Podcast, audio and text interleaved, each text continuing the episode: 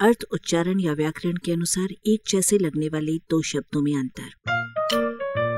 अपनी हिंदी सुधारें, कूटना और पीटना। कूटना का मतलब पीटना मात्र नहीं है, उसमें टुकड़े टुकड़े करने का भी भाव जुड़ा हुआ है।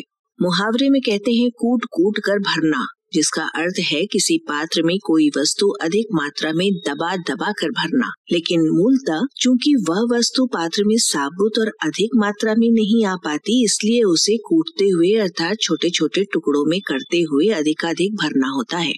सिर के साथ कूटना और इसके अर्थों का काफ़ी सहवासी संबंध है। देखिए, सिर कूट डालूँगा, सिर तोड़ दूँगा, सिर के टुकड़े टुकड़े कर दूँगा।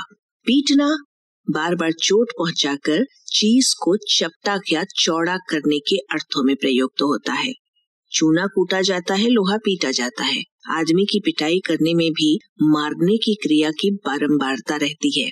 मारना पीटना और अधिक आवृत्ति परक है। सिर के साथ पीटना का भी अर्थ संबंध कूटना जैसा ही सहवासी है। सिर पीटना का सीधा सा मतलब है सिर को बार बार चोट पहुंचाना।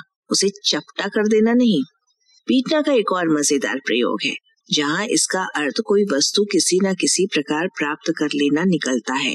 उदाहरण इस प्रकार है, डॉक्टर ने एक दिन में डेढ़ हज़ार रूपए पीट लिए। पीट लेना के इस मुहावराने प्रयोग से अपरिचित व्यक्ति शायद इसका अर्थ पीट कर छीन लेना लगा लेगा, जबकि रुपए छीनने वाला व्यक्ति दूसरे को बिना पीटे ही रुपए पीट लेता है। वैसे, ऐसा पीटने वाला व्यक्ति पिटने वालों, बल्कि लुटने वालों को शारीरिक दृष्टि से नहीं, बल्कि आर्थिक दृष्टि से तो पीट ही देता है। आलेख, भाषाविद डॉक्टर रमेश चंद्र मेहरोत्रा, वाचक स्वर संज्ञा टंडन।